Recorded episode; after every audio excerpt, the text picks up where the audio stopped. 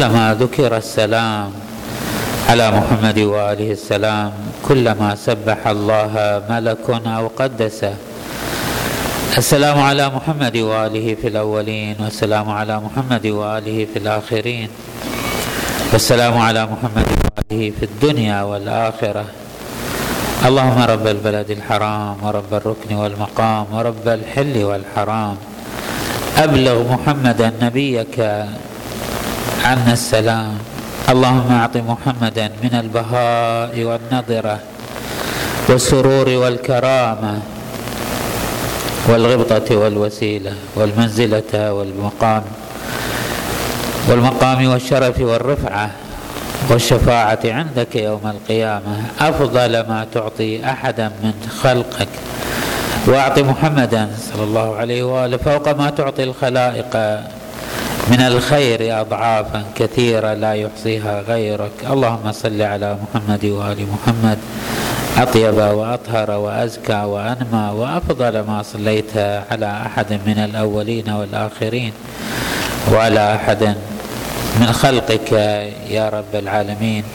والصلاة والسلام على أشرف الأنبياء والمرسلين سيدنا ونبينا وحبيب قلوبنا وولي نعمتنا محمد وعلى أهل بيته الطيبين الطاهرين. ثم السلام عليكم أيها المؤمنون ورحمة الله وبركاته.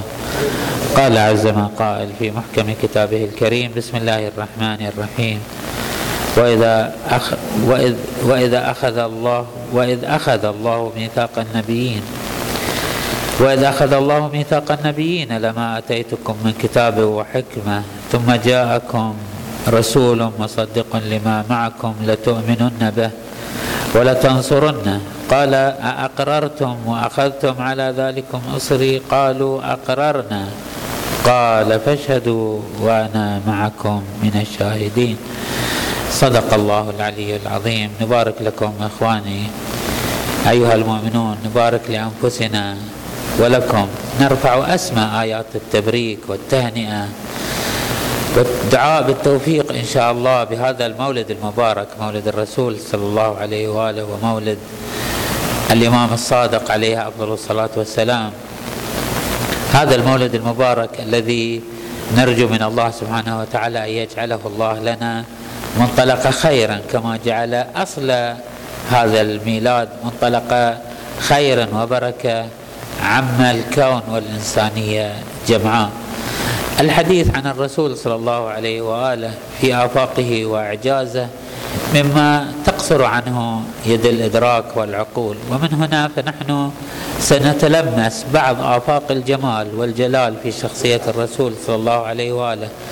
وبعض مراتب الإعجاز في حياته صلى الله عليه وآله من خلال ما تبدى من كلام ابنته العارفة به لأنه هو صلى الله عليه وآله يخاطب عليا عليه أفضل الصلاة والسلام يقول له يا علي لا يعرفني إلا الله وأنت أهل البيت ادرى بالذي فيه.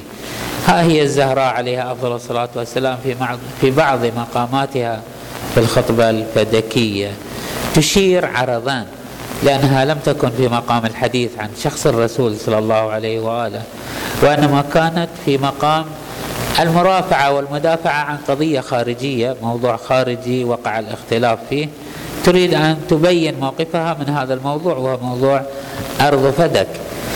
ولكنها عرضا تطرقت إلى بعض ما يرتبط بالرسول صلى الله عليه وآله. ومن هنا لا يفوتني أن أشير إلى أنه هذا من يوجع القلب ويدمي الروح على أننا في يوم احتفال. ولكن هذا واقعنا الإنساني. أن يقتصر في الكشف عن شخصية الرسول صلى الله عليه وآله بلسان العارفين بلسان الرسول بلسان أمير المؤمنين والزهراء عليه أفضل الصلاة والسلام بهذه المساحة الضيقة التي أتيحت لهم عليهم أفضل الصلاة والسلام لتبيين هذا البهاء وهذا الجمال في هذه الحدود الذي التي ضاقت صدور القوم عن أن تتيح مجال أوسع من ذلك. الزهراء عليها أفضل الصلاة والسلام أشارت إلى بعض آفاق الإعجاز في حياته صلى الله عليه وآله. نلاحظ هذه الإشارات منها عليه أفضل الصلاة والسلام. آه، من خلال هذه الثلاثة إشارات أشارت في بعض حديثها. لا أقول أولا لأنها أشارت أولا إلى شيء وثانيا إلى آخر وثالثا إلى ثالث. ولكنني سأضطر إلى أن أشير إلى الثالث ثم الثاني ثم الأول. فأولا أشارت إلى الإعجاز الطبيعي الإعجاز الأرضي إذا صح التعبير لنصطلح عليه هكذا. الإعجاز الأرضي في حياته صلى الله عليه وآله. بمعنى أن الرسول صلى الله عليه وآله جاء إلى واقع بشري هي تصفه عليها أفضل الصلاة والسلام عندما تقول في بعض حديثها في وصف عموم ألو... عموم الواقع الإنساني. تقول عليها أفضل الصلاة والسلام ابتعثه الله تماما لأمره وعزيمة على إمضاء حكمه ثم قالت فرأى الأمم. هذا الكلام كاشف عن واقع الإنسانية في ذلك اليوم. فرأى الأمم فرقا في أديانها أمم متفرقة في دياناتها. عكفا على نيرانها عابدة لأوثانها منكرة لله مع عرفانها. يعني هناك نكران لوحدانية الله والاتجاه إلى الله. هذا النكران حاكم على واقع البشرية جمعاء. كانت كأنما اتفقت البشرية على أن تنكر التوحيد الإلهي لتتبعثر هذه الأمم في شؤونها وفي اهتماماتها بين من يعبد الأصنام ومن يعبد النيران. هذا حال الأمم.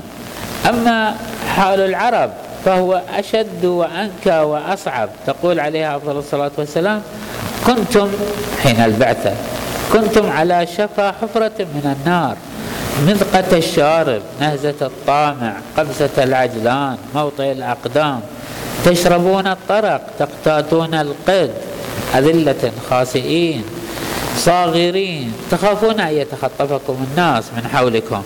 يعني كنتم تعيشون الدونية في كل آفاقكم في اقتصادكم في شأنكم الاجتماعي في شأنكم السياسي في أضعف أحوال الأمم في آخر سلسلة مراتب الأمم. هذه الأمم الضالة التائهة هذه الأمم التي وصفناها أنها شتات أنها عابدة أصنامها وساجدة لنيرانها أفضل حالا من العرب.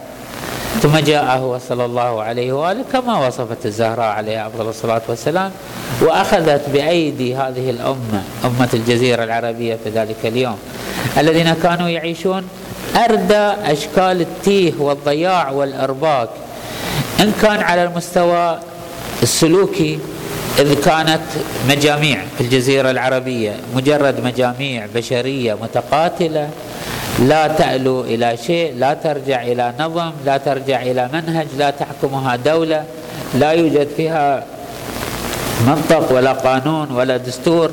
الغالب فيها من يبسط بيده ويبطش بالآخرين يقتاتون بالغزوات ويعيشون على القتال والمحاربة هذا في سلوكهم هذا في برمجتهم العملية. في واقعهم الفكري الأمر أشد مضاضة وأكثر إغالا في التيه إذ كانوا لا يدرون لا يعرفون جهل لا يرجعون إلى علم ولا, ولا إلى معرفة لا يفهمون هذا الكون ولا هذا المجتمع ولا ينظمهم فكر ولا عندهم منهج يعيشون حالة من الجهل المطبق حتى أنهم كانوا يستأنسون باليهود والنصارى لأنهم يمدونهم ببعض طعم العلم والمعرفة في تاريخ الإنسان وفي تاريخ المجتمع. فهكذا كان العرب في ذلك اليوم بل كان الحال أسوأ على المستوى الروحي إذا صح التعبير. يعني ليس فقط عندهم خلل في نظم حياتهم وسلوكهم ولا فقط عندهم خلل في أفكارهم وآرائهم وتصوراتهم. بل عندهم خلل في مبانيهم النفسية. لم يرجعوا إلى فطرة لم يعولوا على قيمة. كانوا يفتخرون بالبطش والقتل والسفك الدماء يتسابقون ويفتخرون بأن أحدهم يدس ابنته في التراب ويفتخر على الآخرين بهكذا سلوك. جاء هذا الشخص وبمقومات أرضية واقعية وبمنطق أرضي أخذ بأيدي هذه الأمة إلى أسمى درجات المغالبات الاجتماعية والسطوة الاجتماعية والنظم الاجتماعي فضلا عن الرؤية الواعية والإدراك حتى أنهم استنقذوا الأمم. الأمم الأوروبية والغربية التي كانت في ذاك الزمان تعيش قرون من التيه والظلمات. عصر الظلمات ما أخرجهم منها إلا العرب من خلال غزواتهم لإسبانيا وجنوب فرنسا. بهذا السلوك نعم الإنساني. أخذ الرسول صلى الله عليه وآله بيد مجتمعة وأمته في إعجاز بشري استثنائي.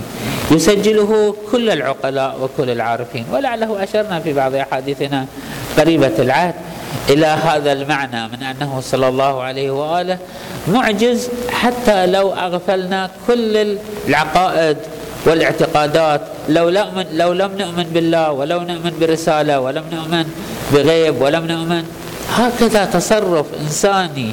يحدث هكذا انعطاف بشرية. وعلى مستوى التاريخ يقوم له العقلاء بالتقدير والإدراك. هذا أحد الكتاب وهو مايكل هارت الذي سجل في بعض كتبه كتاب المئة الأعظم في تاريخ البشرية. المئة الأكثر تأثيرا. في تاريخ البشرية ليتسنم آه، المنصب الأول في هذا التأثير الكوني في تاريخ البشرية كلها موقع الأولى يتفرد بها نبينا نبينا محمد بن عبد الله صلى الله عليه وآله.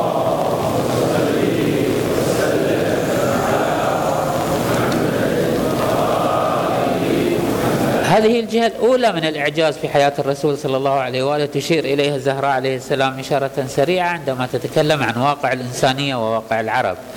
وهناك لون آخر من الإعجاز تبدى على يد الرسول صلى الله عليه وآله وهو الإعجاز النظمي والإعجاز التقنيني.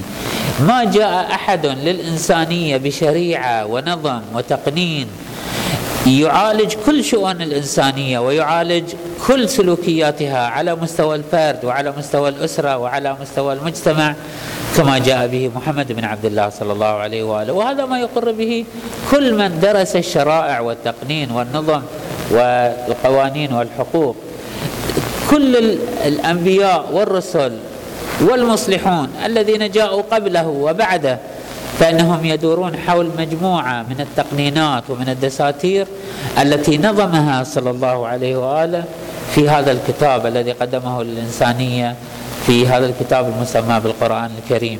وما جاء به الصادقين الإمام الصادق والإمام الباقر من تشريعات وتقنينات وفنون بديعة من نظم تحتاج إلى سنون وسنون لدراسة هذه التقنينات إنما هي استنباطا واستمطارا من هذا الديمة من هذا العطاء المحمدي الدائم. هذه الشريعة تحتاج إلى كلام مطول في فهم آفاق هذه الشريعة. تشير الزهراء عليها أفضل الصلاة والسلام إلى بعض أسرار هذه الشريعة. وكما أؤكد لكم أنها لم تكن في مقام الإسهاب في هذه الأمور. كانت عندها قضية وجاءت في وقت متوتر في الحديث عن موضوع فدك ولكنها عرضا أشارت إلى بعض أعماق هذه الشريعة فقالت عليها أفضل الصلاة والسلام. في توصيف أسرار هذه الشريعة. فقالت مثلا أن الإيمان تطهيرا لكم من الشرك الصلاة تنزيها لكم عن الكبر الزكاة تزكية للنفس. لاحظوا أنه أول صياغة تقوم بها هذه الشريعة التي هي جاءت لتنظيم حياة الناس أولا في صياغة النفس الإنسانية في تزكيتها وتطهيرها. وتنقيتها. ثم الزكاة نماء في الرزق الصيام تثبيتا للإخلاص الحج تشييدا للدين والعدل تنسيقا للقلوب طاعتنا نظاما للملة وإمامتنا أمانا من الفرقة والجهاد عزا للإسلام والصبر معونة على استجاب الأجر والأمر بالمعروف مصلحة للعامة هذه الفلسفة تستمر الزهراء عليها أفضل الصلاة والسلام في إبراز جمال هذه التشريعات والتقنينات التي جاء بها رسول الله صلى الله عليه وآله. هنا ينفتح لنا باب أفتحه في عبارتين مختصرتين وهو أنه متى ما لم نجد هذه الآثار لهذه الشريعة فلنجزم. أخواني لاحظوا ما لم نجد هذه الآثار سوف أفصل في هذا النقطة. ما لم نجد آثار هذه الشريعة. حيا قائما ملموسا في حياتنا فإننا لا نطبق الشريعة. بمعنى أننا متى ما رأينا صلاة ولكن لا نرى ورعا ولا نرى تقوى. متى ما رأينا خمس وزكاة ولكننا لا نلمس عدالة اجتماعية ولا نلمس تكافل اجتماعي. متى ما مارسنا الحج ولكننا لم نمارس اثاره من القوة الاجتماعية والوحدة والتآلف فإننا قد جوفنا الشريعة وأصبحنا نمارس ألوان من السلوكيات والعادات والتقاليد الفارغة الجوفاء. الشريعة المحمدية جاءت لإسعاد البشرية في كل آفاقها. الشريعة المحمدية جاءت لنظم حياة الإنسان لتأخذ بيده إلى آفاق السعادة والكمال وهو في حد ذاته إعجاز ثاني يسجل للرسول صلى الله عليه وآله. الإعجاز الثالث والذي سوف أشير إليه على عجالة على أنه هو أعمق وأوغل في أفق القدرة والإمكان للرسول صلى الله عليه وآله وسأكتفي بالإشارة إلى هذا العمق الجديد في إعجاز شخصه صلى الله عليه وآله بنص كلام الزهراء وسأقتصر على أنه اقتضاب موجز مخل جدا ما لم يعينني على ذلك فهمكم وأدراككم. تقول عليها أفضل الصلاة والسلام وأشهد أن أبي محمد